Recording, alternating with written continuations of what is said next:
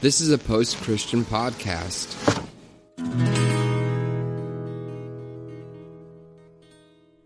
We are the Sacred Collective. All are respected, all are heard, all are welcomed. Join us. Welcome to the Sacred Collective. Um, thank you, Harley, for being on. Absolutely. Thank you. Um, Harley just Dean Matthews from Texas. Corpus Christi. Texas. So, Harley, uh, tell us how you stumbled upon our podcast, uh, Sacred Collective. Um, I stumbled on it via the Revolution podcast. So, um, got in touch with Caleb. We were chatting a little bit, uh, more than a little bit. We had some paragraphs going on chat a little while ago. little theology and philosophy chat. Right. Yeah. Sweet. And just for our, our listeners, you're a pastor there in Texas. Uh, you have a few different endeavors that you're pursuing now. You also uh, have a, uh, a jewelry company with your wife, correct? hmm hmm Yeah. So we do uh, Love as a Seed down in Corpus Christi, Texas. Um, we make jewelry, everything from like um, malas and prayer tools from various religious traditions to um, like we do fun stuff too, like uh, peppermint earrings and like funky things for people. Um, there's always experimenting with um, a lot of wood beads. It started out with us wanting to do um, real tribal like jewelry. We got turned on to jewelry based on just loving beads and the history of them. So, uh, yeah, so we've been doing that for five years. We just hit five years in July. So, Nice. Very cool. yeah, my own my pastoral work down here is pretty um, pretty different. Uh, we do the brewery CC, which is I say CC because we've we've kind of played with the idea of moving around some, but it's an interfaith dialogue more than a church. Um, but pastor is a term they use for me pretty often there. And then I work with uh, St. John's United Methodist and help them with their heavy metal service called Thy Kingdom Come. So, which is a once a month service. So Awesome. it's kind of kind of sporadic. Hell yeah. You're uh, you're right in our, our wheelhouse of the demographic that I think we reach, like punk rock, Christian adjacent, spiritually interested people. I love it. I love it. Absolutely. I feel like we're ad- adjacent, adjacent to everything. yeah. so, um, how how do you get into this like heavy metal service? Was it just something that you were like passionate about, or like because that just doesn't you just don't wake up one day and you're like this is going to happen? I mean, how was kind of explain how that whole thing kind of came into fruition? So um, it's I didn't I didn't start it. Um, it was actually a group of guys that uh, at St. John's they started a band called Miriam. Um, got pretty big down here, and they were like, we want to have a church for people that listen to the music we listen to that look like us. That way, there's not this get comfortable here and then maybe the whole metal scene will be okay, like your style and the way you talk and all this.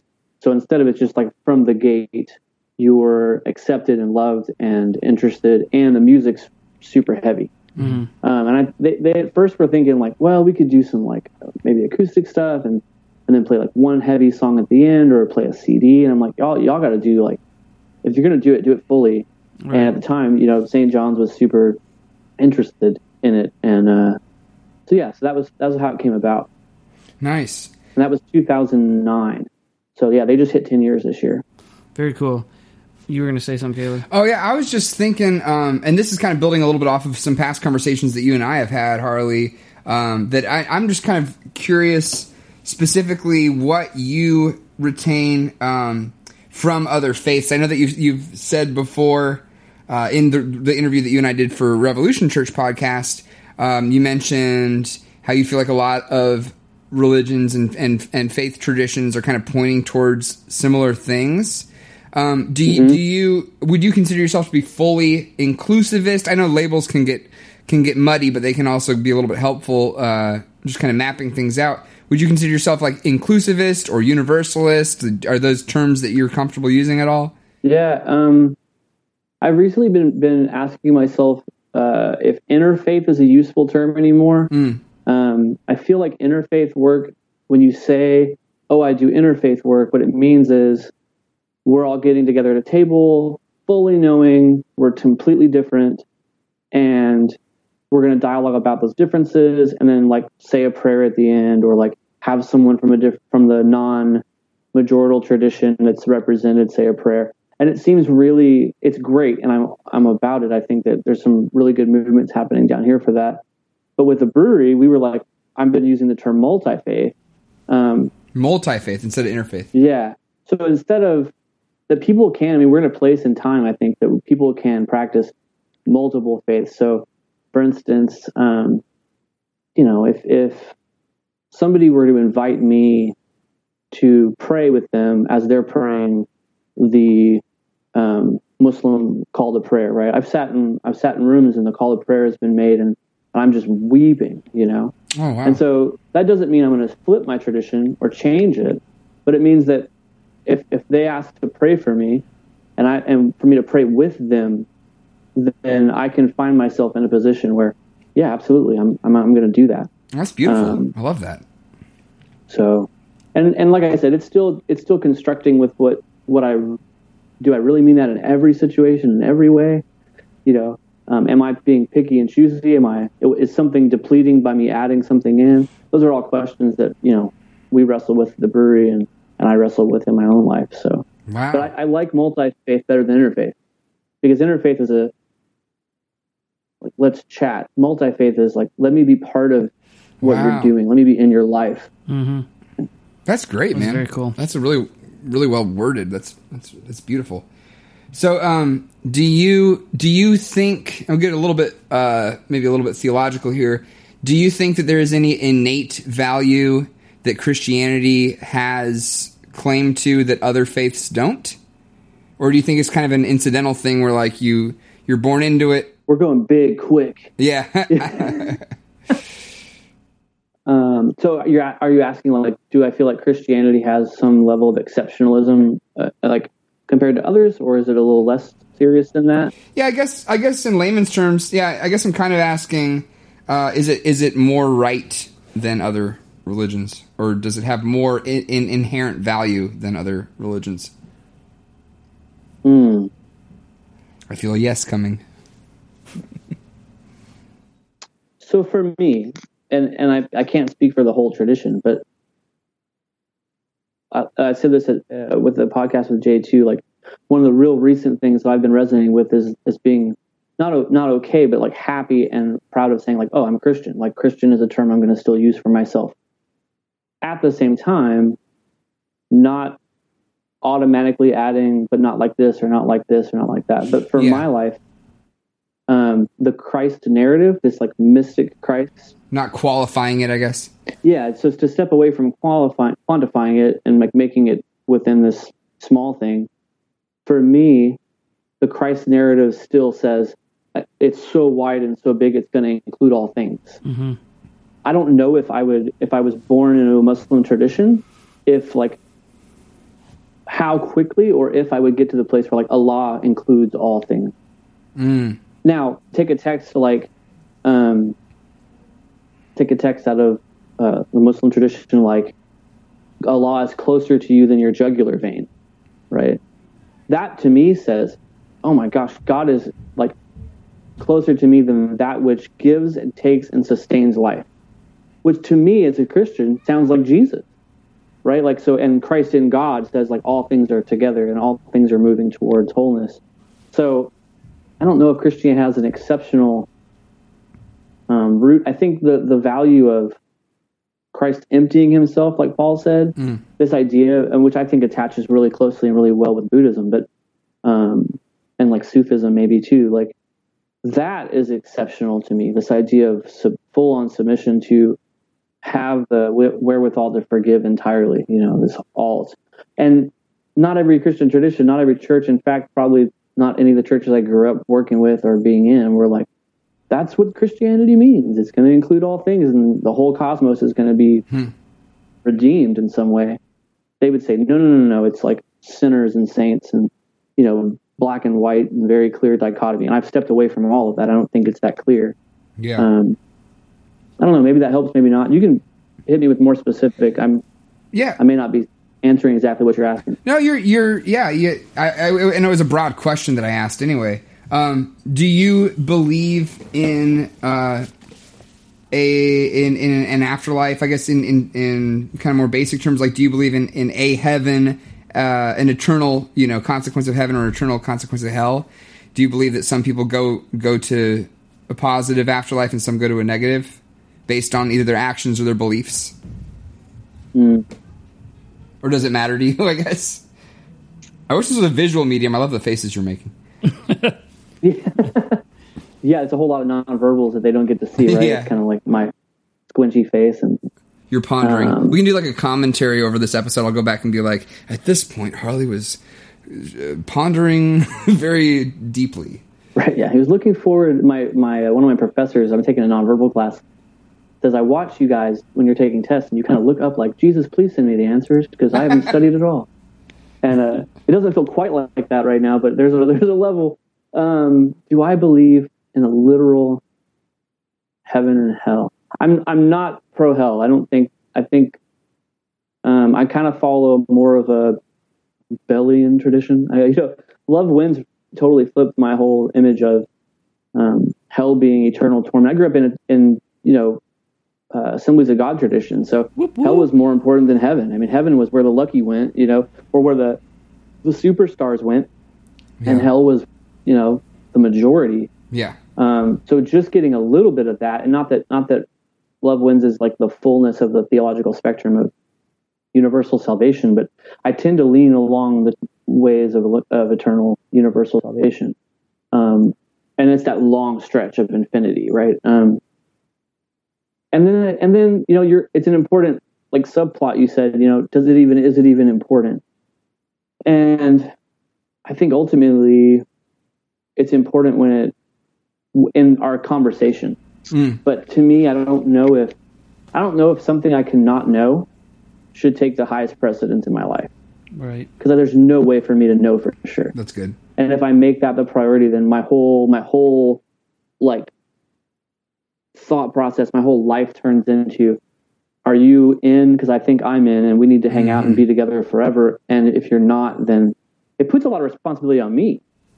I mean, the idea of heaven and hell as as totally firm when we don't know if we're going to pay like there's like millions of people on this world that don't know if they're going to live tomorrow and they should be working on living for tomorrow like living the next day eating some food you know Right. Right. um, and and loving their family.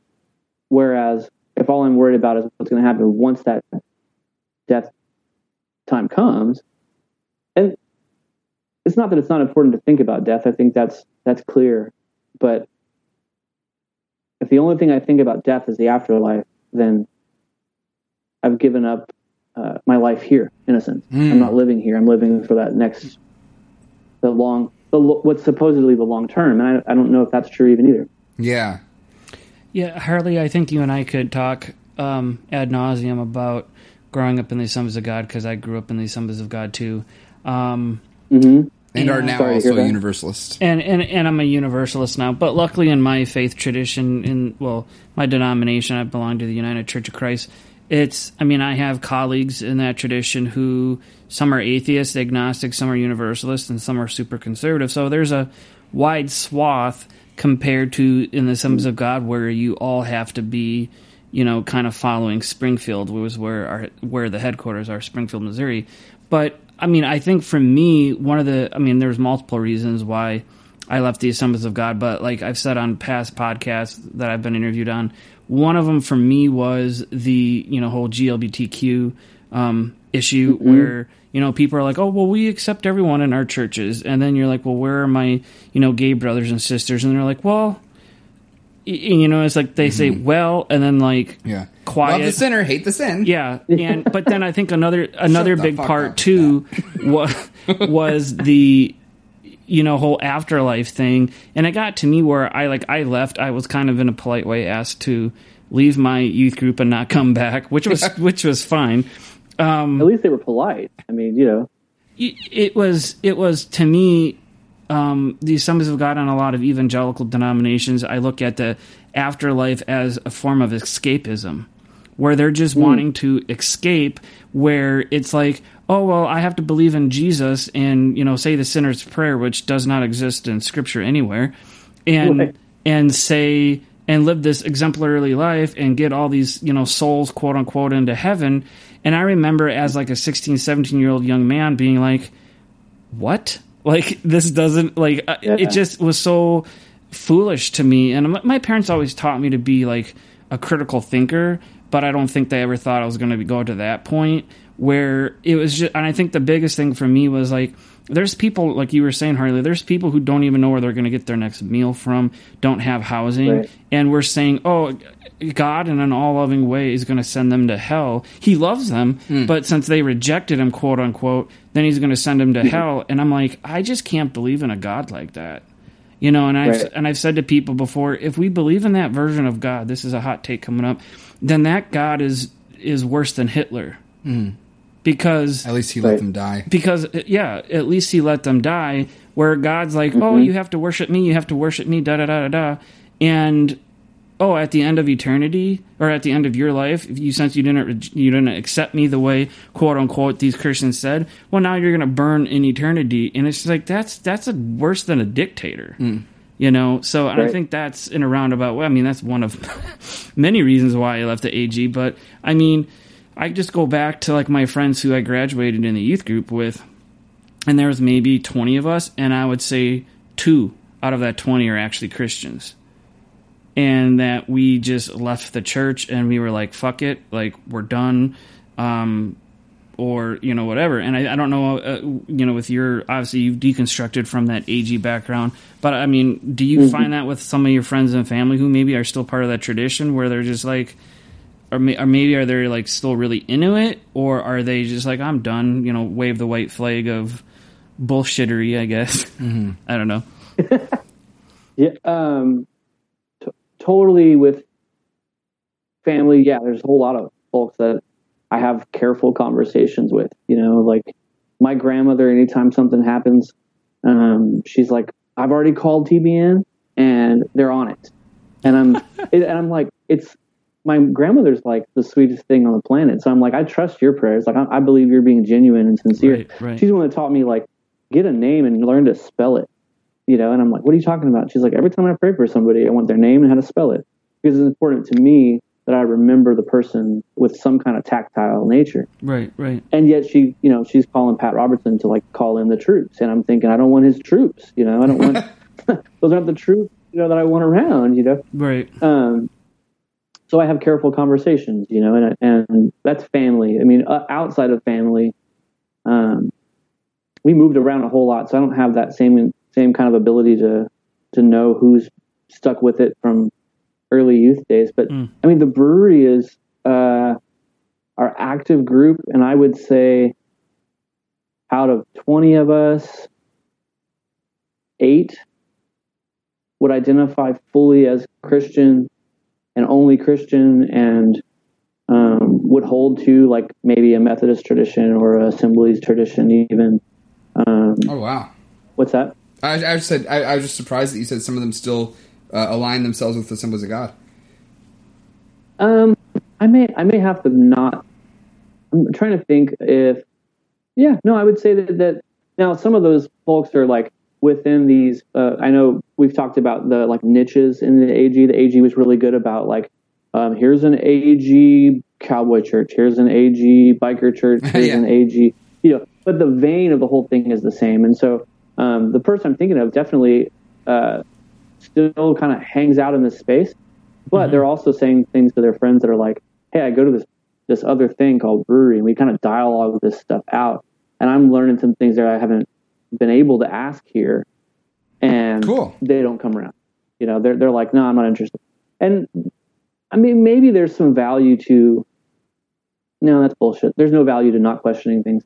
I mean, but I understand the psychology. I understand the psychology of it. Like, I get that that uh, it's important to have a group that you know is solid around you that will defend you. Um, that's, that's the hardcore scene, that's the punk scene, that's the metal scene. I mean, you know, you just know like those are your people, Yeah. and you don't ask some of those questions. But when you do, then you're like like kind of what we're talking about. We've all been through like this, and I've asked the questions, I've come up with an answer, and I'm not willing to drink the Kool Aid anymore. Yeah. Um, and sometimes it's that dropout entirely, and then maybe you find some some more resonance with.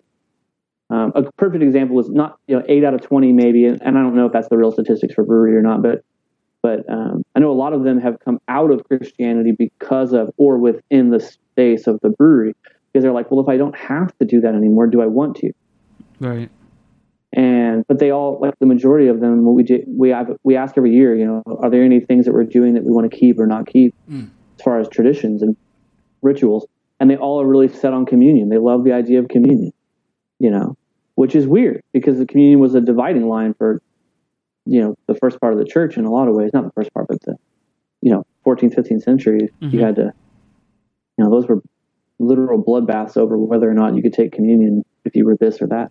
And yet you've got this group of kind of, you know, rebellious folks and they're like, yeah, I don't really know about like virgin birth or, you know, salvation or anything, but I, I like this, like this idea of taking bread and wine and communion table. And uh, I think we'll do that, you know, and I'm just over here like, that's the thing we pick. Cool. Cause we don't, you know, AG didn't have, it was once a month, you know, and you kind of like, it wasn't a heavy thing for us.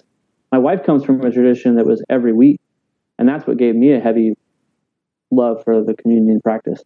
Was there was no questions asked, you, but it was every week, and that was you could go and ignore the whole rest of it, but that was the thing you could you know identify with. So Well, and I in my tradition in the Eucharist, um, like in the AG, like our church, it was like you didn't have to be a member of that church, but you had to be at least part of a Christian tradition. So, ba- they would look more evangelical. Like if you said, "Hey, I'm a Catholic," they'd be like, "Meh," you know, you're not really a Christian. But um, in our in the UCC tradition, at least in my church, I love it. We do communion the first Sunday, which is kind of I think normal for most denominations.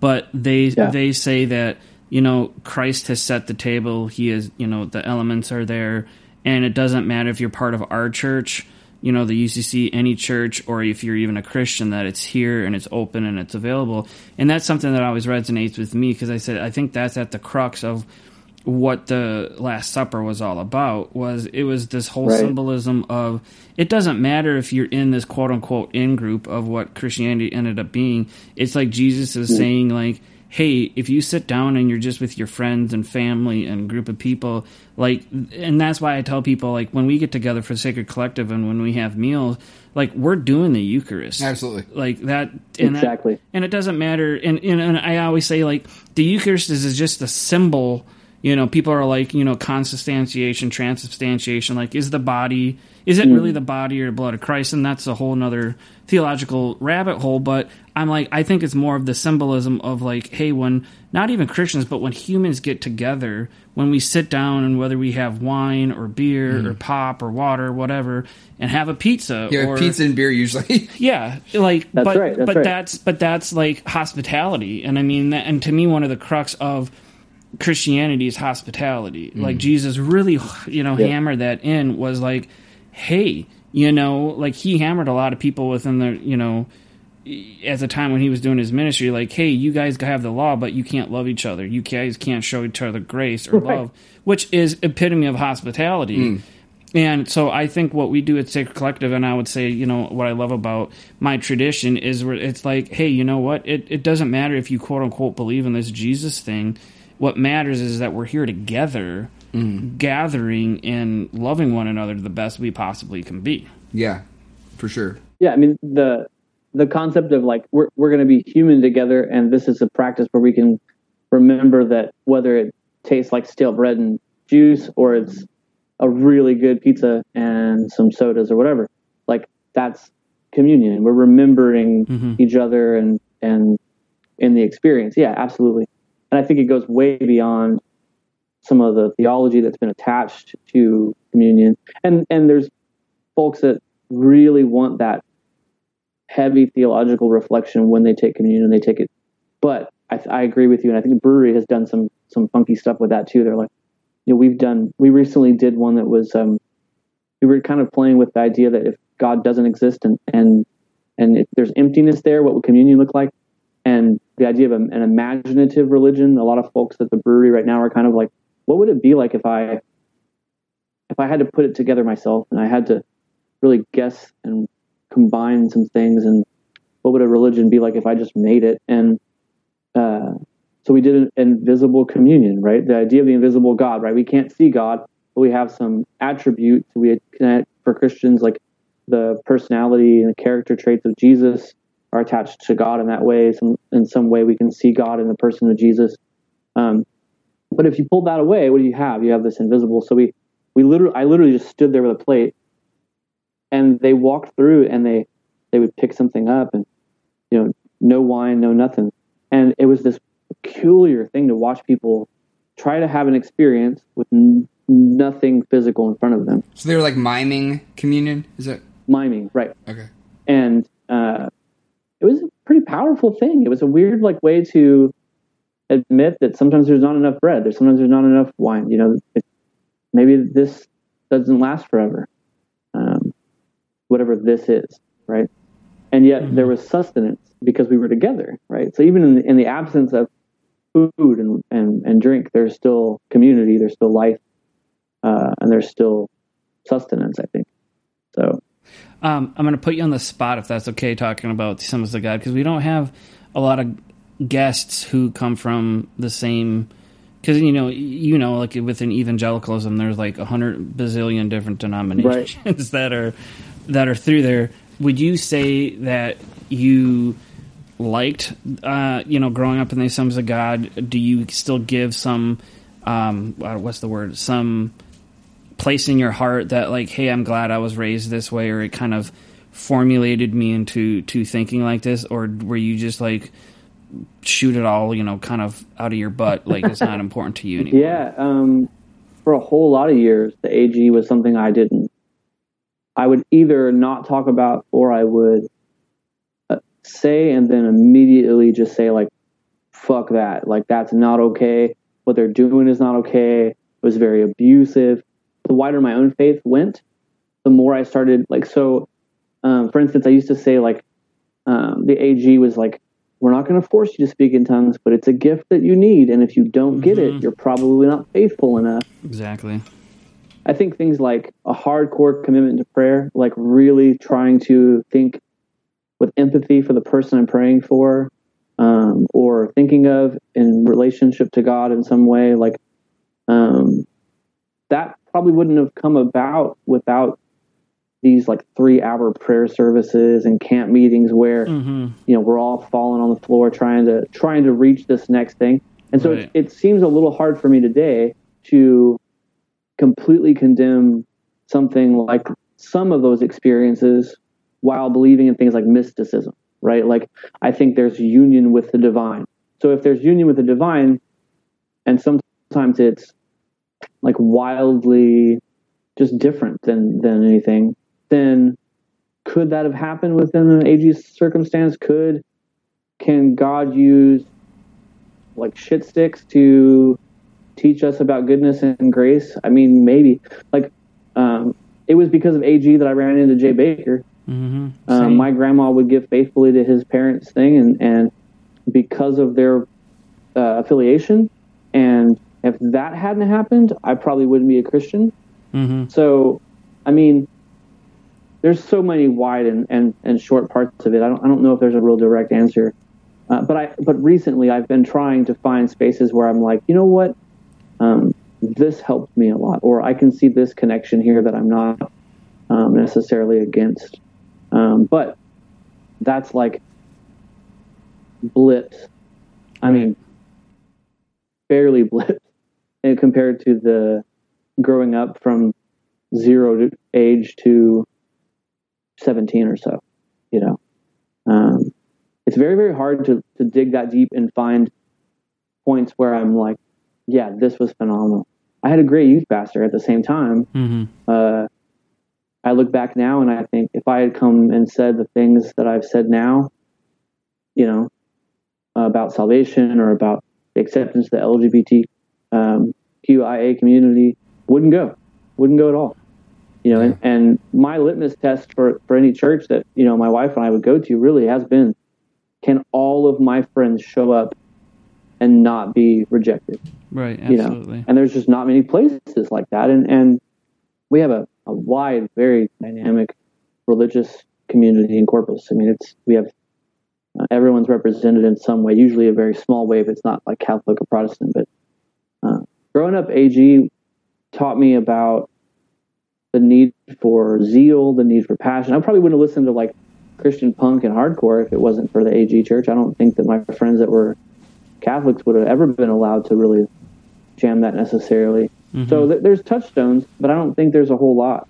Yeah, I, I, I wish we had met sooner because I feel that your and I's trajectory are a lot the same. I mean, I don't know how old you are, but I feel like you know it's good. It's good to know that there's people out there like myself and like Jay too, um, growing up in the AG who like the AG was important to me to an extent. Like my grandparents as well. They're both passed now, but they gave um, religiously to PTL. They actually went to PTL, had like a timeshare there in Charlotte or nice. around there. Um, and so like I grew up, you know, hearing about the Bakkers, hearing you know not just about them but other AG people. And I mean, I and I I told Caleb um, before, like when he interviewed me for his podcast, Air Grievances, where like I grew up like on a Friday night. What teenage kid on a Friday night goes to an intercessory prayer service? This guy right here did, and mm-hmm. I, you know I could have went to hang out with my friends. I could have went and partied in school in high school, and I didn't. Like when I became, I moved from um, a more inner city school in St. Paul where I grew up into a suburban school where we moved when I was in middle school, and I was like this Jesus freak kid because I wore like if you remember JNCOs and hell yeah, like JNCOs, yeah, like JNCOs, and I was in like this greaser phase because I was really into the band Squad Five O and like Ghoti Hook and all this kind of stuff. So I mean, JNCOs, don't knock JNCOs; they were awesome. They were awesome. Um, but I, I mean, I agree with you too, Harley. Like if it wasn't for like I, I got into punk music and hardcore because of AG, you know, youth youth leaders and like other friends. So I think like I tell people I can't ever divorce myself from that because that is kind of part of my uh, what's the like grounding and foundation. But sure. I like my wife grew up uh, Assemblies of God too. She grew up in Central South Dakota, and whenever we went back home, luckily all of her family left from that that town.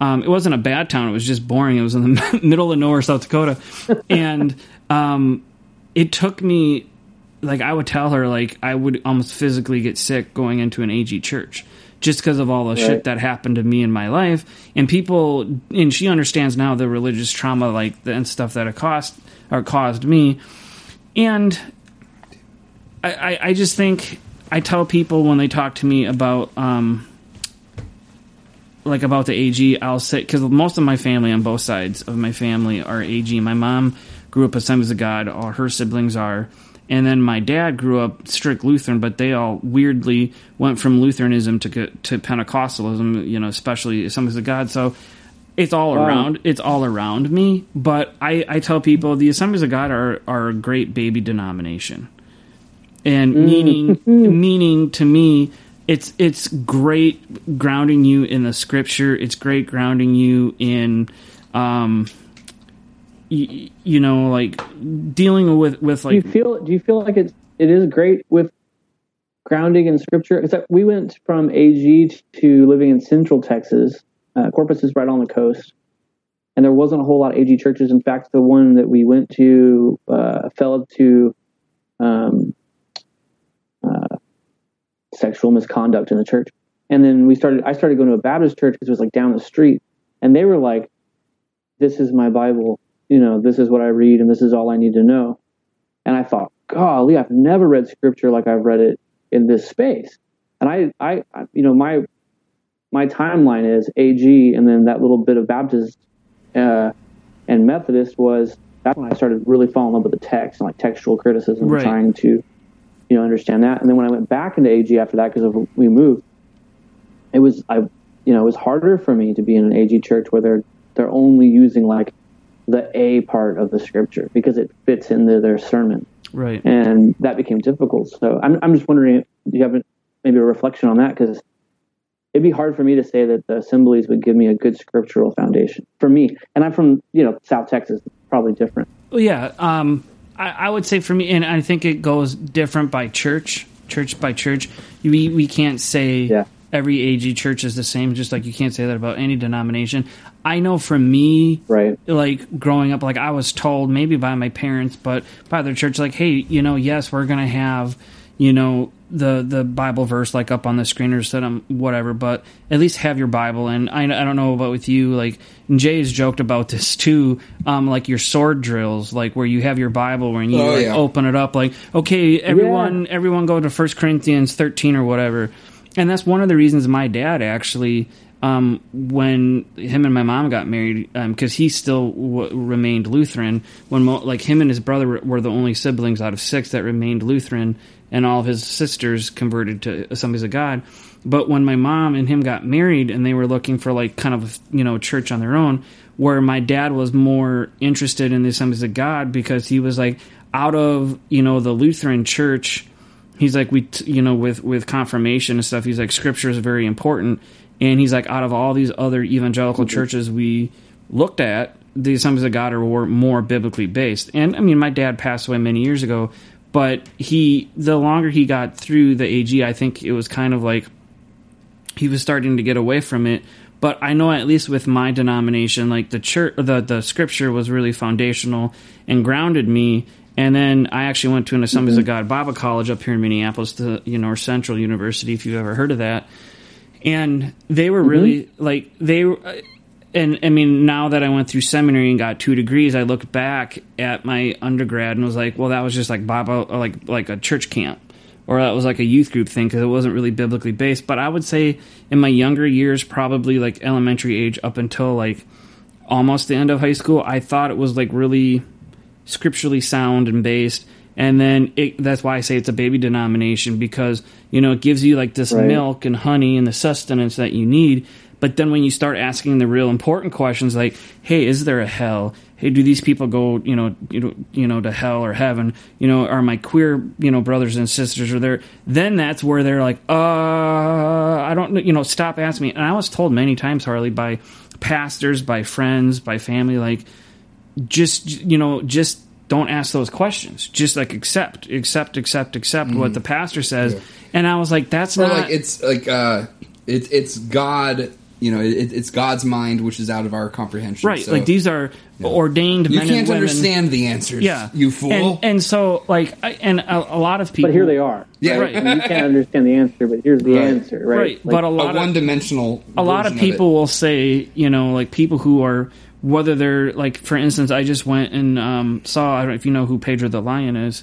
Um, oh yeah, so a good friend of ours, Josh, who's part of the podcast, me and him are big Dave Bazan fans. One, uh, they actually the um, the director of the documentary brought it to Minneapolis to this small theater. So my friend Josh and I went to go Mhm. see it, and it was phenomenal. And in there, someone asked him in the documentary. Someone asked him like, "Well, you're not a Christian or anything anymore, are you?" He's like, "Well, no." And they're like, "Well, how about your faith?" And I mean, he grew up Assemblies of God because his dad was a Assemblies of God worship pastor, and they were like. Well, do you mm-hmm. like do you, are you mad that you grew up a Christian? Are you mad that you grew up in the church? He's like, "No. Like why would I be mad that I grew up that way?" He's like, "It, it, it gave me this solid foundation." He's just like, and so I'm invested in it for many reasons. I just choose not to believe in it now because of all the shit that it does. And I would say I'm the same way with. I mean, I would say that I'm a, still a Christian because I'm I'm way more liberal and uh, you know kind of out there in my views. But like even David Bazan, as someone who's in his mid 40s, will say who's who would say that I don't know if he would say he's an atheist, is maybe more agnostic, but. For someone to say like, "Hey, like that's still part of me," and I, I like to say to a lot of people who former evangelicals, AG or whatever, to be like, I feel I, I, I would say, and I can't speak for you, but for myself, I would say I that was part of my foundation. That was part of how I was raised, and so I can't reject that. I can't divorce that from my life because that would cease to be a part of who I am.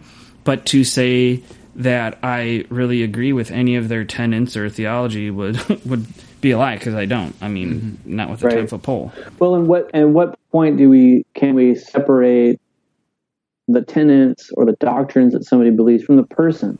Right. I mean, you know, they're not they're not what they believe. They just have a bunch of beliefs, and um, that's a big question. Is like how how do you actively separate? Like, oh, this person is a Calvinist and they believe this, you know, set down seemingly carved in stone thoughts. But when we drink beer, there's no problem. Like, or when we go serve the poor, we don't ask questions about this like tulip tradition or we, you know, at what point is that primarily important? I think you make a good point. Like, I can't separate myself from AG at all. Like, the fact that uh, we would have, you know, youth groups and services where some of my favorite memories um, of going to church are are still from those moments. You know, mm-hmm. when and there's some like, uh, yeah, you know, at some point, you know, I'm 35, and so after 30, it became like I'm really tired of fighting this off. Mm-hmm. Um, maybe maybe I'm just going to start thinking about the things that are healthy about it. You know, whatever that might be. Even if it was a matter of at one point, you know, we did this like miniature masters commission. Um, masters oh commission gosh, was that yeah. big yep. thing, and uh, it was mostly you know young adults. Mm-hmm. And so mm-hmm. this was 12 to 15 year olds, four weeks of of training, which was two hours of prayer in the morning, and then you practiced your piece. Whether you preached or you gave a skit or you played in the band or you you know prayed with people, you would practice for like four hours after that, and then you had an hour of prayer to end. And then you had four weeks of touring. We went from Corpus Christi to West Virginia, I think, and just church after church after church. And it was the closest I'd ever felt to being in a band. Mm-hmm. I mean, you know, mm-hmm. we had T-shirts, we had merch, we were in a van, we smelled bad, you know, and we were telling people about the thing that changed our life, you know, essentially. And it was very organized and trained and re- repetitious. Um, and some of those moments, I mean, were incredible. Like I didn't, I didn't have a, um, I didn't have a tragic like come to Jesus story. I didn't, I didn't, um, I didn't have any of the things that a lot of folks did, even even as you know teenagers. Um, and one time I'm standing up there and I'm like, I don't I don't have much to give other than that. I think I think I love Jesus and and I think that it's healthy for my life. And I probably said something really really Pentecostal. You know, like I don't remember yeah. exactly what I said because I, I don't think about that part of it anymore. But there was this kind of like I'm not you know anything special because I don't have this like drug addiction or or you know whatever and these two old ladies come up and they're like, "Thank you so much. I think I want to pray this prayer." And I'm like, "You're like 90, you know, and you've been in this church for a long time. Like you've known about this place." And they said, "Well, I didn't know that it wasn't required. Like I didn't know there could be a transition in my life, even though I didn't like majorly fuck up." And I was like, so in some weird way, I gave them this permission to be like, I want to, I want to, like solidify this moment as my moment even though I'm super old and I've always been a Christian in word and deed. And I think about that a lot because I'm like, well, that's weird. You know, that is just weird. the normalcy. And so, so that's something like, for instance, I can pull out from the old AG days and be like, yeah, totally. I, lo- I love that. That was a great moment. Would I go back to those women and say, please, please don't, like, don't, don't, uh, don't listen to like the 15 minute jargon I gave you. But, but if you had a full experience with God, then use that, you know, and embrace that. Right. Um, I question whether or not, you know, those were real experiences or how much of it was created for me. But um, I don't question it a whole lot because I'm not doing it anymore. right. You know, I, I, I don't remember the last time I found myself in a room where by 7:30 everyone's on the floor. You know, and, and that's not. I'm not trying to be judgy about it, but I, no, yeah. I don't um, you when you brought up like the sword drills, I thought, oh man, I, I misjudged there because truthfully, yeah, we had those little orange like armor of God things they would give you. Mm-hmm. We had in our backpacks. We, you know, these are the texts you should know for these circumstances. You know. Oh boy. Um, yeah. apologetics totally. type stuff. Totally. Oh yeah. Uh, yeah, crazy. Yeah. Uh, and and yet, you know, I can quote a whole lot more than maybe somebody that didn't have that. And now, whether it whether it works and it fits and it's actual like theologically sound at all, I, I don't know. I don't know, but it's quotable. yeah, I'm I'm sorry to throw us. I'm sorry to throw us down that rabbit hole, but I just there's I, just like to connect with people who kind of grew up the same way as I did. Um, just because in the tradition that I'm a part of now, you have a lot of people that converted from Catholicism to UCC or like Methodist or, or Episcopalian, and then when you say, "Oh yeah, I grew up evangelical and Pentecostal and became UCC," they're like, they just it, it's just it doesn't compute to them. They're like, "Uh, what?" But then when I hear other people who grew up the same way I did, and I was like, hey, wait a second.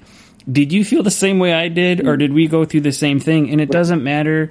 Like you're in Texas and in southern Texas, and we're in you know the Twin Cities in Minnesota, and it's still a lot of these stories are the same.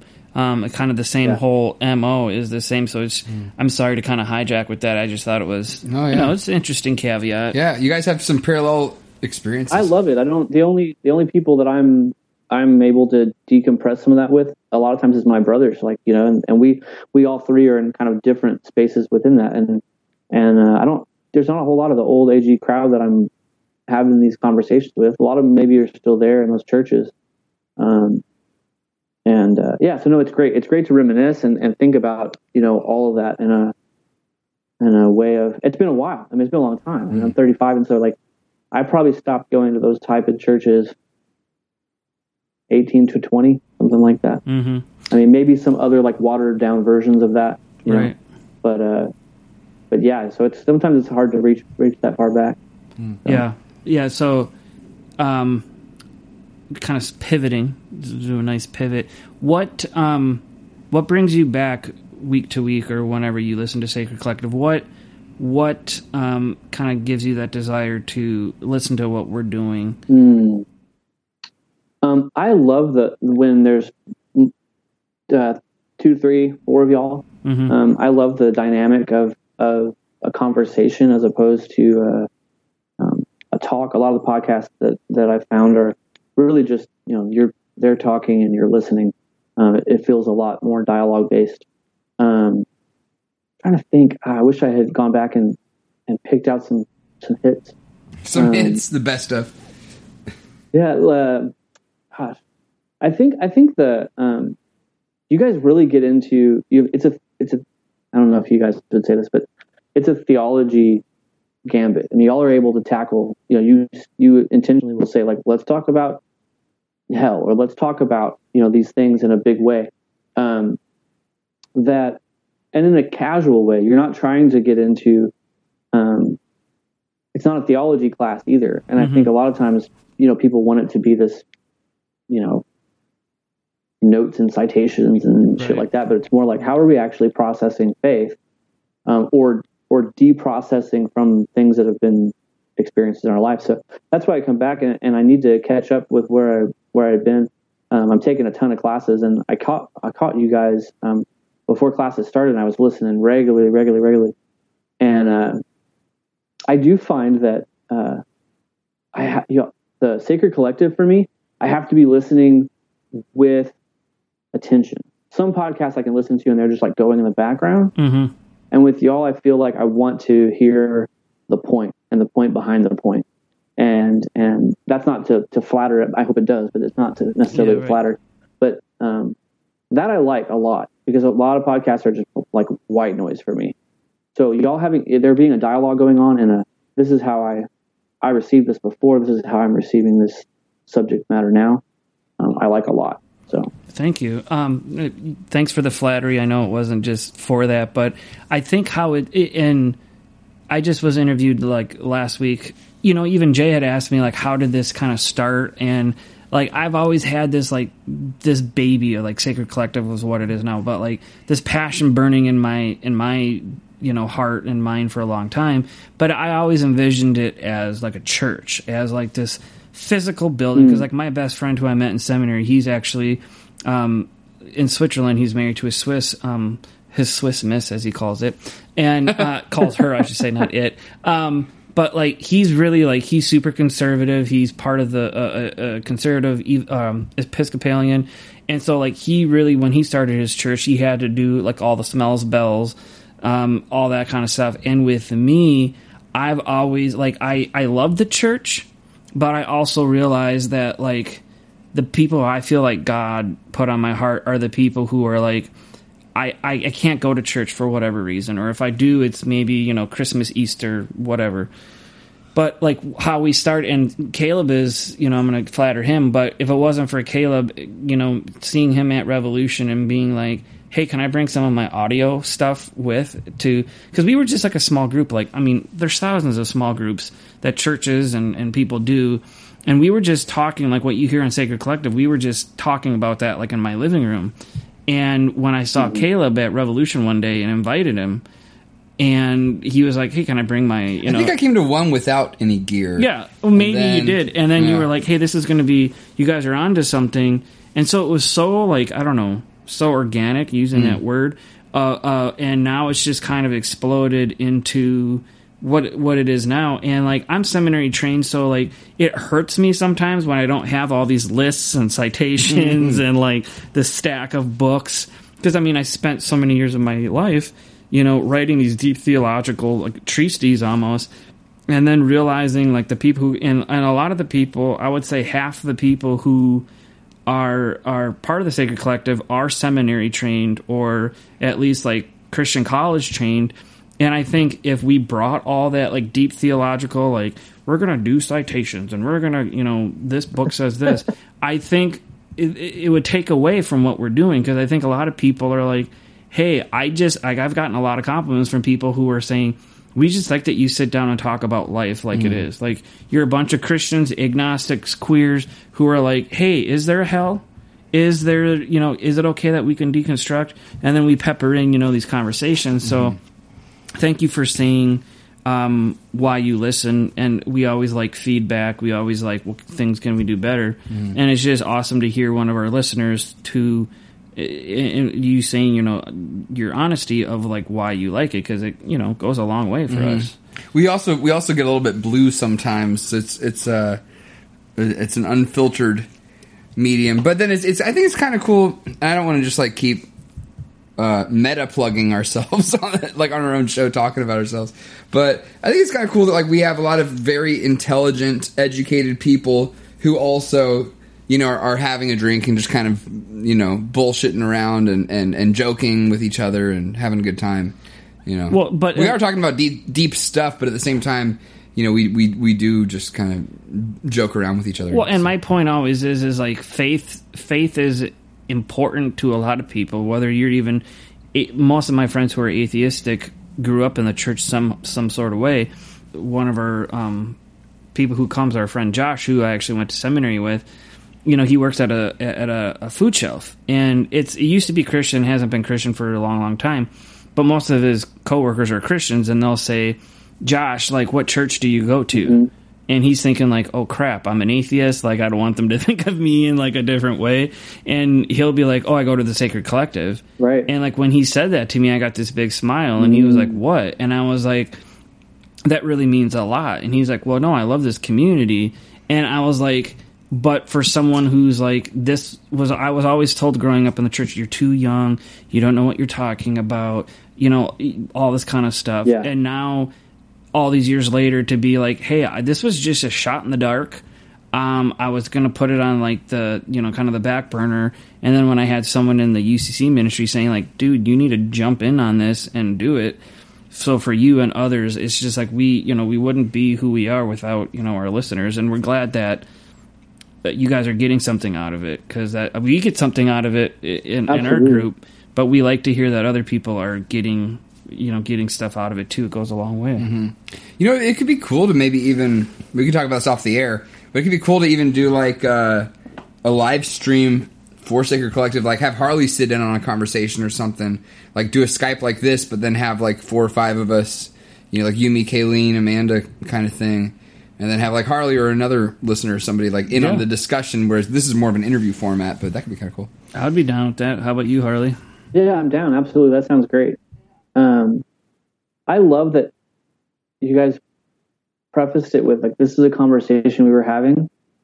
And then all of a sudden it was recorded. Was that process difficult to like, yeah, we're going to record and throw it out there? Because I mean, I know the difference between when I'm sitting over dinner with friends, even like before the brewery or after the brewery, and we're just like, ugh, like, no, you know, did you see what happened on the news? And we're just like, tearing it up It's way different than when we're trying to have this, you know, this dialogue in brewery, a brewery, you know, and, and a, a structured thing. Um, I love that it was rooted out of a conversation. Was that difficult to then say like, Mike, talk, Yeah. or was that what you wanted? Because it's hard for a theologian or a person who's like biblically read, like in a in a deep way or in a structural way, to not go into that place of, you know, like I I'm gonna nerd myself out here. I took like notes, right? Because I was like, what if they ask me some stuff, which none of it you've asked Nice. me, which is great. Because then I'm like, I'm gonna give you an honest answer, right? I think it's our first interviewer that has taken notes. I'm really actually very curious about what what, uh, what you had wrote down for your notes now. Oh, okay. um, but it, well, before that though, like, was it hard to? Is it hard to like not jump into the deep theology space and to keep it conversational? I, I think yes and no. That's a great question. There- You're, now you're interviewing us, Yeah, well, that's great. That's I'm that's what sorry, I, it's a bad. No, habit. it's great. No, no, it's great. is nice. all dialogue. this is fun. No, I love it. I love it. Um, I, I- like what you said, like being seminary trained, like myself. Like there's always the time where, like, sometimes when I go visit my mom, like I'll just like she'll be like, "Hey, hey, son, how are you doing?" Blah blah blah. I'll be like, "Mom, what's your view on this?" Blam, and it's Yeah. this theological view, and she just gives me this look like. And she's like, "Really? Like, come on! Like, I, I'm your mom. I don't want to get into that." But I feel like with the Sacred Collective, there's like our first when Caleb came over the first time with all of his equipment. I think we asked everyone who was a part of it. It's kind of like Revolution, where there's not a lot of physical people who are there, but we have a lot more listeners online. Um, and we tried to do purity culture because that was, you know, a lot of us a hot hot button topic. And I feel like it, we met at our friend Josh's house, and he had a really squeaky table, like an old table. So like you put your hands on, it, it was like. And so, like, any, so we had a lot of people putting their hands Oh, down. no. They get really animated. So, of course, microphones picked that up. And I think we were also eating while talking. Yeah, I think we were So there was eating- like forks clattering on plates in the background. And, and and but so and there were like five conversations going on at once. Yeah, I think there was like seven of us, six or seven of us. yeah it, uh, uh, close to 10 i think and we did that like the beginning of last year that was like february of 18 and then like caleb calls me. He's like dude this is like uh, like we can't release this. I'm like why? was he was awful. like and he showed me like a clip of- it and it was garbage. It was just like and so i texted everyone. I was like we can't release this. They're like oh why? And i said okay when we come to this next sacred collective let's do some ground rules.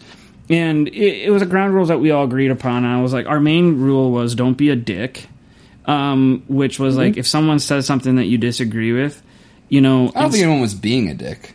Huh? I don't. I don't think that that was corrective. I don't think anyone was being. No, dick. no, like, but meaning like be respectful. If someone says like something that you vehemently disagree with, you can, out of respect and Yeah. love, say not like you're wrong, but being like, oh, okay, well, where did you come with this at, or where did you blah blah blah.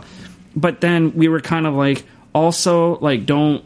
Luckily, at our place where we record now, at my wife and I's place, we don't we don't we don't record at a table. Like we have a table, like a coffee table, and their microphone. So if someone's talking with their hands or whatever, it's not going to pick that up.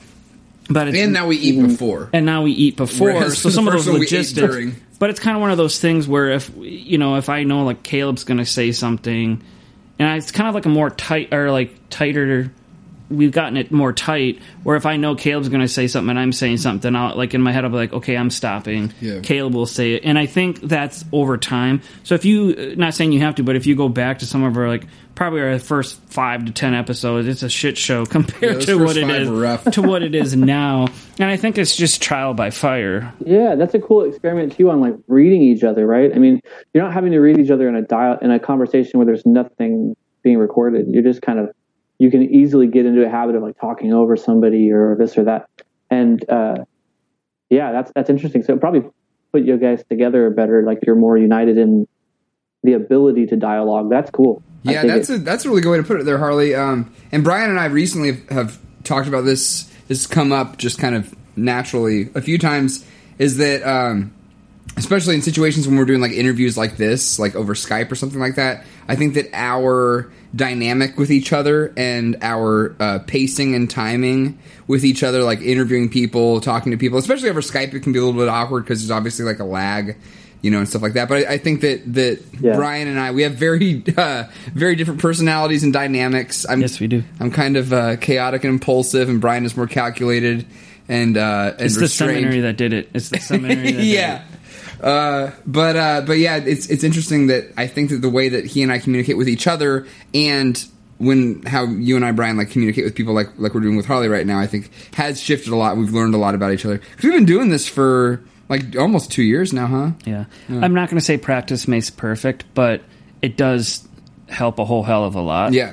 Um, cause I'm, Yeah. with, I'm with you, Harley. Sometimes I'll listen to like, podcasts and I'm just like I'll have to stop because it's so chaotic where it's like all these people are you know you know blah blah blah blah blah but I do like we actually one of my friends that we um, interviewed a couple weeks ago my friend from Holland Josh like I was after the interview I was just texting him and I was like oh thanks for being on that and he was like why don't I know Caleb? Why are, why are, why am I not friends with Caleb? And I said, well, I've only been friends with him for like two years, and he was like, I, and he's you know in his fifties. He has his PhD in Bonhoeffer studies. I mean, the guy's a freaking mo- like Golly. brilliant. He's brilliant, and he even said he's like you and Caleb do a really good job at just kind of like interviewing where like one of you might be like really deep and theological, and the other one might jump in and be like, "Hey, what's this?" and and, and it's something that we didn't try. It's just like we bring our own nuances and our, our own differences into it and it's just really worked well and you know we both love podcast we both love podcasting so we're like why don't we do this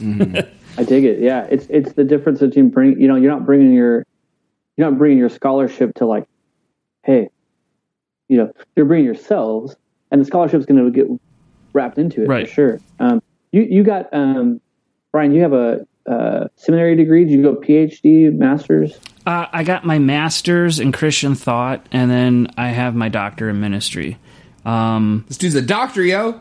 I'm looking at uh, graduate school right now, and and contemplating what that looks like as far as um, I'm considering teaching as a main thing. Um, but uh, I love the idea of doing theology and education, whether it's religious studies or something specific like the Christian tradition. So, how was that experience for you? And we don't have to keep you don't have to keep this in there. I'm just actually interested. Yeah, no, that's fine. This is great. Uh, I, I, it's people asking me about seminary. I don't at my job right now with what I do. No one gives a flying flying fuck at what where I went to school and what I do. And so Yeah, you're a people- great interviewer, Harley. Yeah, you know thank that? you. You should start a podcast, I Harley. For real. didn't know that. Um, Serious? I'm being serious. well, thank you. I appreciate it. Yeah. like my I, I felt calling going back to the Sons of God I felt called to do ministry. I have a lot of relatives who are pastors. Like I have a cousin who's a pastor in the Assemblies a God. I have an uncle who is a pastor in the Assemblies a God. Um, and a lot of a lot of family who have done ministry or missions work within the church. So I kind of like fell into it. So my undergrad is in pastoral studies with a minor in Bible. Um, the seminary I went to, Bethel Seminary, up here in Arden Hills, it's part of uh, it's called Converge now. What used to be Baptist General Conference. And so I went to Bethel, and I actually had a friend that was in college with me, who I'm still good friends with. He lives out in Cali now, but he actually went to got into Bethel. He's like, I think you would like it.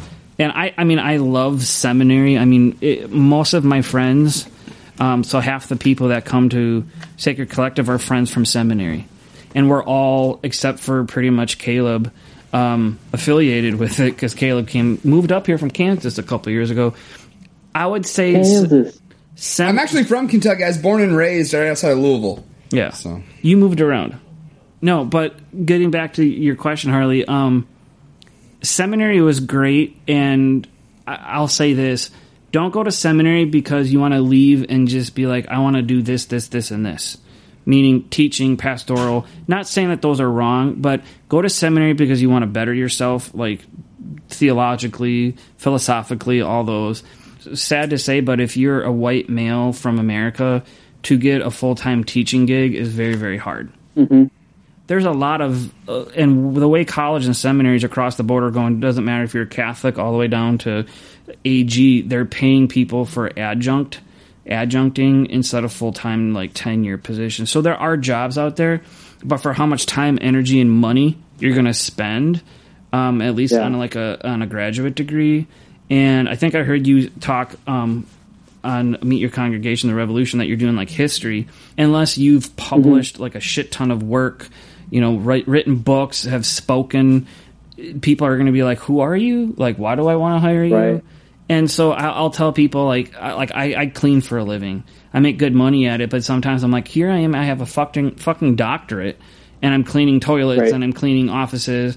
But then I'm like, then what goes in my head is like, did I do that just to get a job, or did I do that to better my own, you know, theological Yeah. self? And I would say if it wasn't for my theological background, I don't think I would have ever jumped into doing a podcast. Right. And so, not saying that graduate school isn't important, but I would just caveat that with don't go to whatever seminary you go to and be like, okay, I'm going to get out with a master's or I'm going to get out with a PhD and I'm going to nail this job. I'm going to get a job at this, you know, seminary university because you're going to be hard pressed to.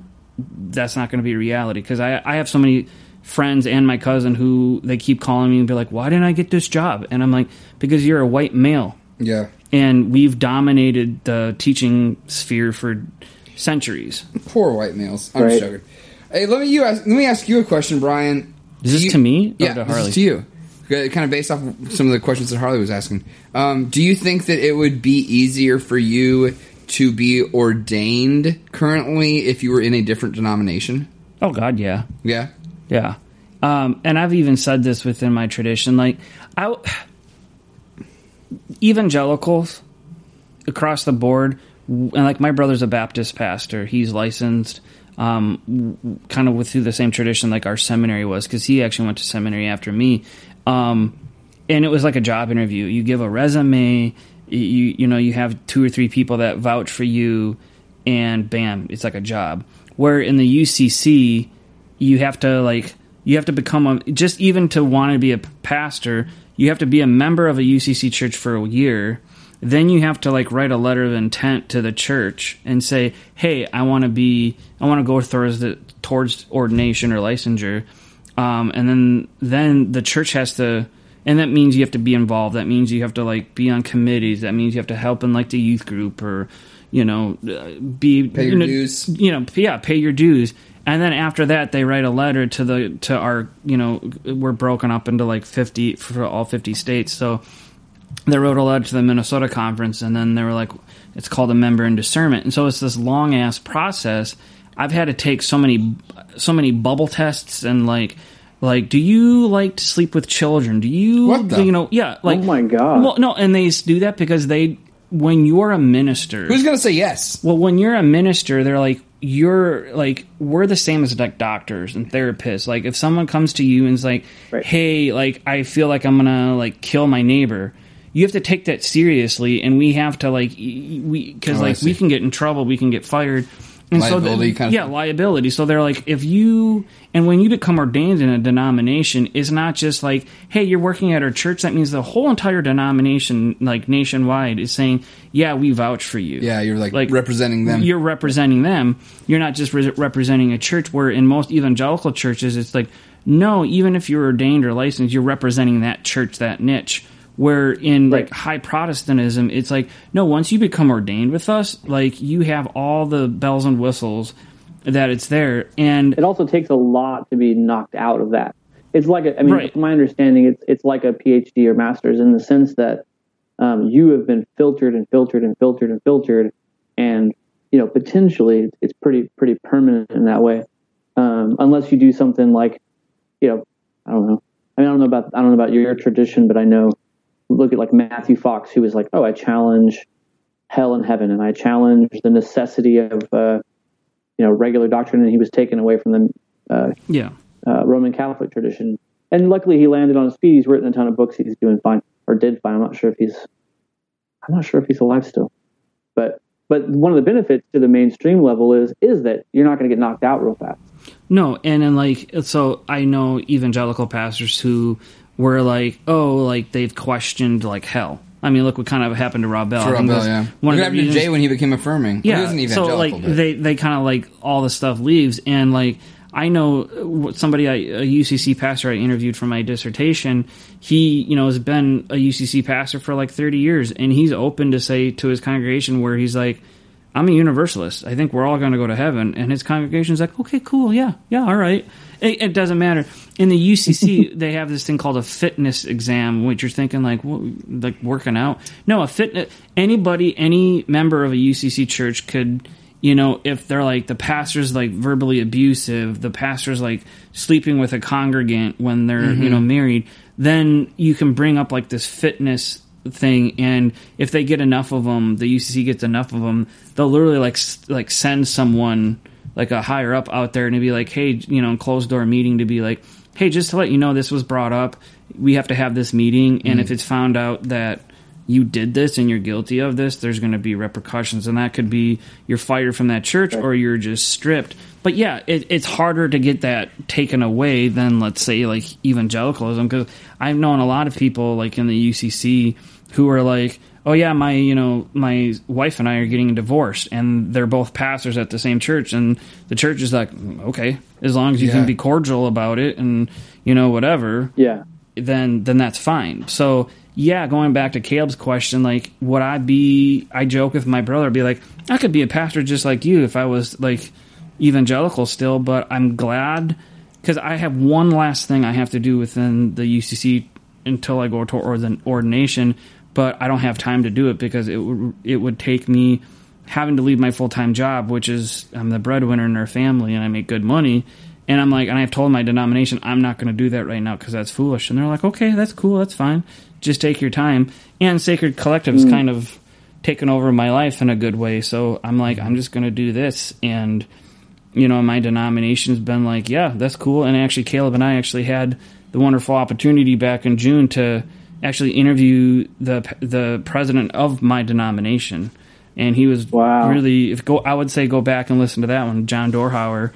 Um, so I'm like really involved within my denomination, but they also know that like, hey, like Brien's kind of tooting his own horn, doing his own thing, and we better we better support him on that. So it's it's that happy medium. Like church work and denominational work is great, but it's also sometimes bullshit. Yeah, yeah. When when when we interviewed uh, when I interviewed with with Revolution, it was my statement, and it's been this resonating thing in my head of I don't know, and and I, you know, admittedly, maybe I haven't done the research, but but I don't trust the mainstream church or or even something like you know Baptist or evangelical movements to sustain a uh, vocation enough for my wife and I can you know have a kid and buy a house and do these things. I've seen too many of my friends. I have a, a little bit of seminary background um, that they went hard and they finished and it was incredible and they're working at like Applebee's and doing a church job and I'm like I'm just not willing to like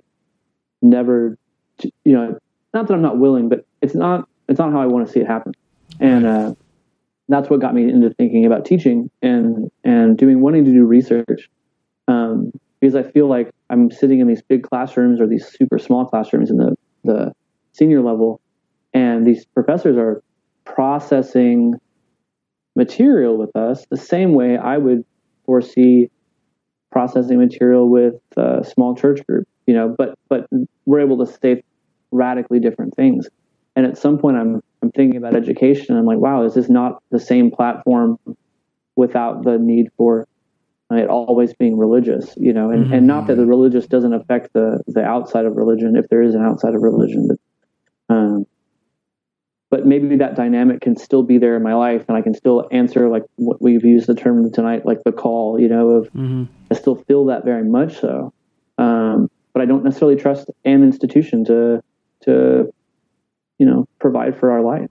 And I would and I would say this when I was doing my dissertation work, and I luckily had a professor that was with me through my undergrad, my master's, and doctoral work, which doesn't really happen, but it's just so happened where like he he's an um was raised AG, but he was he's half white, half Sri Lankan, and so his his perspective, like he's he understands Buddhism because that's really popular on the island, island of Sri Lanka.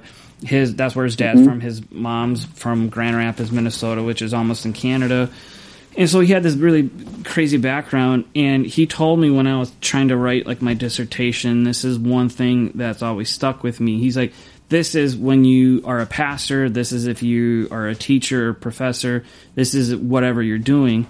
He's like, "Do something that hasn't been done before." Right. and Exactly. and he's like whether that's ministry he's like if and i've talked with him he actually wrote a um, we got an article that we wrote published together. And it not a lot of stuff that was published was what we wrote about.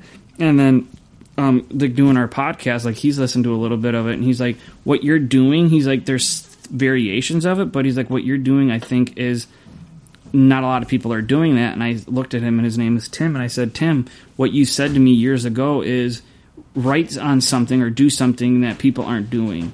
And when you find Mm-hmm. that and you get that niche, then I think you're going to things are going to get a lot more focused and kind of linear. Yeah. So that would just be saying that to you. Whatever you're doing, tr- do something. Whether you write a paper or dissertation or whatever, do something. Research it and be like, "Hey, has this been what a lot of people are doing? Because if it is, maybe I shouldn't Right. do that. But if it's this kind of like off, you know, on the side kind of fringe thing, do it because then that's where you're going to get people interested, and that's where I feel like people will find their footing and be like, "Hey, that's what we're doing." Or what I did. Absolutely. Yeah, no, thank you. That means so much. Like what that's been the the inner dialogue within my relationship with my wife and I, and in my relationship with the professors has been very much. You know, I tell them, they say, "What do you do?" And I list off like ten things that we're currently actively doing, and they say, "You know, if you're going grad school, you got to narrow it down, and you don't you're not going to lose any of yourself, but you're filtering into a space that you know ask ask different questions than anybody's asking." And and, and they've given me really great feedback. And that, but what almost what you said verbatim was said to me about two weeks ago, and it's helped me a lot to just say like, okay, I'm not losing anything. I'm just putting it in a specific direction. So that's rad. Yeah, thank you. Yeah, no problem. Um, seminary and grad school is fun, but it's very daunting at the same time. Yeah, So, uh, kudos to you for doing that. Um, you're going to have a lot of sleepless nights because you're going to be doing homework. Um, oh yeah, I'm doing that now. That's that's the nasty part. You know, it's like here's 300 pages. Give me a one page summary by Tuesday and make sure it's good. yeah, no, exactly. Um, but Harley, thank you so much for um, being a part of Sacred Collective. Thank you for letting us pick your brain. Um, I would say the last thing is, and I know Revolution says this too, or like Meet the Congregation, but we we we're so inter, intermingled with Yeah. Sacred Collective Revolution. Jay, at church today, Jay said that Sacred Collective is a sister church of Revolution. That's what he. wow, I'm gonna cry. hit me, hit me in all the feels. Um, That's huge. well, I know because Jay Jay's meant a lot to me. Like he, I saw him in 2001, 2002. Read Son of a Preacher Man, you know, changed my life, and here I am being, you know, at the hip with him. So that's cool. Um, what would you, as someone who listens to us, what would you like us to maybe expound on? Is there any topics? Is there any Oh, that's a good idea. yeah. Do you have any, topics? Any, or prompts? topics? A Any prompt? Yeah, prompt or any people you think we should reach out to interview? Because we'll try to make it happen if we can. Hmm. Unlike the Revolution interview, I did not prep this one. um, gosh. You can always get back to us with a DM or something. Yeah, yeah, absolutely. Yeah. Um, let me look over like what all because I, I guess two years I, I didn't I haven't scrolled back that far, so I wouldn't want to say something. I mean, I love the concept of universal salvation, that idea of, of That's and cool. and maybe what the implications of that are. And I know you've talked about it in the past, but what the implications of that are for your daily life. Like, what does it mean to Oh, that's good. believe that everything well let me ask uh, can i can i ask like is it that all people will be saved or that the cosmos itself like all of the matter in the universe is also coming into a place of Like liberation cosmic renewal. Are you asking me personally? yeah or or like maybe as well yeah because i don't know if the sacred collective has like a full stance on it but but maybe you where are you at with that Yeah, we don't have a full stance because we don't ever want to put anything in anyone's Yeah, and mouth. we and we would all disagree on everything. yeah, we would, yeah, we would probably all disagree. Uh, especially athe- the atheists in the group, they'd be like, "Fuck it, I don't believe in any any of it." For me, I, don't- personally, I don't believe in an afterlife at all. I'll say that. yeah so personally from me um, i i would say um, i'm a panentheist not a pantheist but a panentheist which literally means that god created everything from within himself using those pronouns and so that means it's not just humans but the cosmos the trees the animals everything so that when Christ renew. I don't think Christ is like destroys everything. I, you know, people will say in like Revelation where it says Jesus will create a new heavens, a new earth. If you read carefully, it's like Jesus is coming down. It's not he's blowing up the planet or the cosmos. It's just like Jesus is coming down to create this new kingdom, The New Jerusalem. This new Jerusalem, yeah. And I think that that whole thing is meaning that God is uh, re not not killing anything off, but with humanity, we're all like we're all in it. Like we're all included. And that's not just humanity but that's the trees the animals the cosmos and everything that it, it that to me is eternal. It won't end. Um, so it's not a very popular opinion with a lot of people but th- you know i don't lose any sleep over it i'm not going to die on that hill but those are just you know my views That was a good Right question No, I, there, love, Harley. I love that. What's that? I said that was a great question there, man. yes thank you Yeah, that that was Oh, kind of a an NT Wright esque uh, proposition about like the renewal of all things. I don't agree with you know I I don't know I, I can appreciate some of the stuff that he says, but he kind of has that view of In- like all in- things will be renewed. NT Wright is difficult for me. I, I he he he challenged me deeply with like Surprised by Hope. Love that book. Incredible. very Um, and and that's probably where some of that my own language comes from. Um, I've tried some new things. I'm maybe looking forward to his New Testament commentary. Oh but yeah, he quotes himself all the time, and like I'm like, man, where's the master thesis book? Because I'm I'm really tired of buying like every thirty dollar book. You know, like it's just like it's and it's like, and I said this before, and then I said it this, and in the future I'll say this too. I'm like, Yeah. man, I'm really I'm going broke buying this theology. You know? yeah. Well, you know Um, that, that's a pretty good gimmick. Is uh, if you only quote yourself, you can quote yourself in the future, whereas you know nobody else has the ability to quote someone in the I'll future. write this book in five years. Yeah. I'm going to quote myself. Yeah, there you go. but I mean, I like I like a lot of what he says, but he's he's come out really hard on some things, and I, I couldn't even recall it there now. But it Yeah. made me think, okay, I'm maybe a little a little less of that and more of others. But that topic would be cool. Like, what is it? What does it look like to to interpersonally um, activate something like universal salvation, I like or that. you know, with Caleb, like, what is it like to what does regular life look like with your coworker or you know your friend? And you're like, oh, there's no afterlife. Like, we get to live this moment now hmm and does that make you you know more more devout or less devout where you're just like literally enjoying the moment i mean it's almost a buddhist concept of and i'm reading into i apologize um, Very good. but there's this nature of the moment is more important than the the later thing because we don't know about the later thing Yeah. a kitty cat Yeah, that's Mongo. That's my roommate's cat. hey He's gorgeous. Mongo. He just likes to. oh my gosh we love cats we have two cats Animals, animals love me. yeah, just sitting on Brien's lap. All right, Harley, we're gonna let you go for now, but uh, we asked this to all of our guests. Uh, It's a setup. it's a yeah, it's a setup, but we we do ask: uh, Would you ever want to be back on as a guest in the future? absolutely i've loved this this is great Yeah, this is great dialogue, man. I love it. We got to get you here, bruh. yeah, you got to come up to, to to Minneapolis. how cold is it there right now Right now, it's, Today was actually a pretty today warm was day. actually good. It's forty five, um, which is actually pretty normal. But this weekend, actually, Caleb's come over to my house for Thanksgiving on Thursday. But Wednesday into Friday, we're supposed to potentially get up to six inches of snow. So that sucks. Wow. Yeah, it was.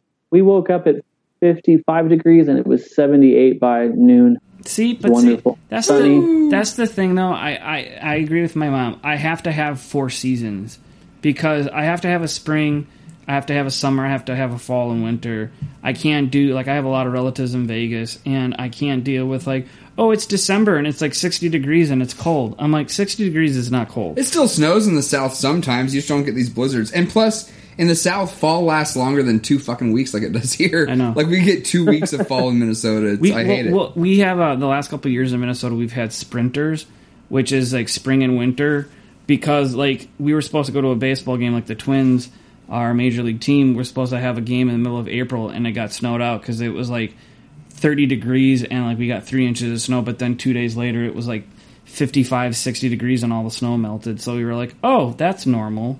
That sucks yeah. but I'm not really selling it. But maybe come in the summertime, it'll Yeah. be like you'll die of heat. It'll be like 95 and like humid. Yeah. Well, and you, you guys can maybe take a vacation down here and hit the beach in the middle of winter when you're not like, you know, Hey, That's a That'd be good cool. idea. hey, we'll crash on your couch if, if Yeah. that's cool. Yeah, me it's, and a, Brien will it's a relatively couch. comfortable couch. Yeah. Yeah, there we go. Um, I'd love, yeah, I mean, I'd love to come back. And, and I know uh, online we chatted a bit about uh, maybe a talk about inclusion. I know we didn't get to, to hit on that too much, but that'd right. be that'd be something great. Yeah, Um, absolutely. and uh, Caleb, we're going to get you some Merton material because you gotta. Merton's my man. That's what I want to do scholarship on. Is, Thomas Merton from Okay. a, from a Protestant perspective? You know, most of his scholarship has been done on by Catholic and uh, Cool. and by Buddhists.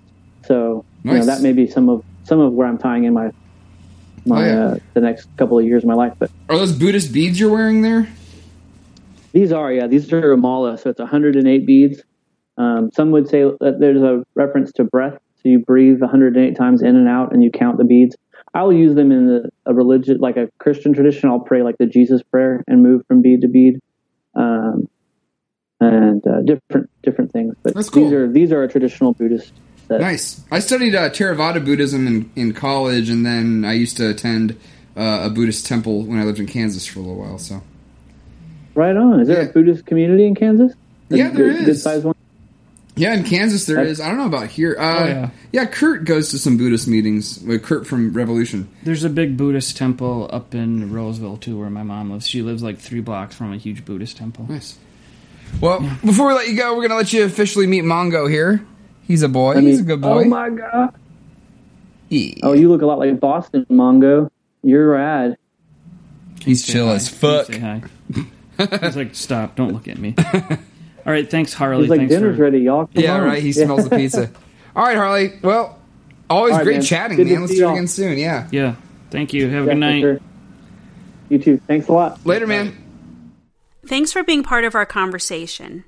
To continue the conversation, find us on social media at SacredMN.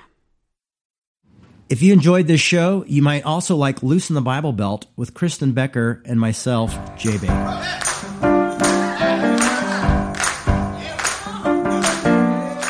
We're living in a society that's like money buys comfort and ease. Yes, and and at the core of that, it's trust, right? I mean, at, at the it's a it's a mistrust of of allowing yourself vulnerability. Yeah, and you see both sides doing it. You see the progressives want to be comfortable with their life and say, you know, all conservatives are bad. And then you see the conservatives doing it and they want their way of life and they're both seeking comfort. And what we've been talking about doing with the Loosen the Bible Belt podcast and tour is saying we want to create a space where people can come and be uncomfortable and disagree well. And we've lost the art of disagreeing well because we all want to be taken care of and be affirmed. And it's like, you know, when are we going to grow up? You know, it's not about being happy and comfortable, not for the progressive and not for the conservative. Yeah, and, and in fact, right, that, that tension that we cannot handle actually creates more animosity. Yes. Right? We begin to dehum- dehumanize the other that we disagree with to the point that we can no longer, I mean, shit, we can't, we can't even sit next to each other and worship the deity together. That's pathetic. Superstition, prayer, spirituality. That was a post Christian podcast.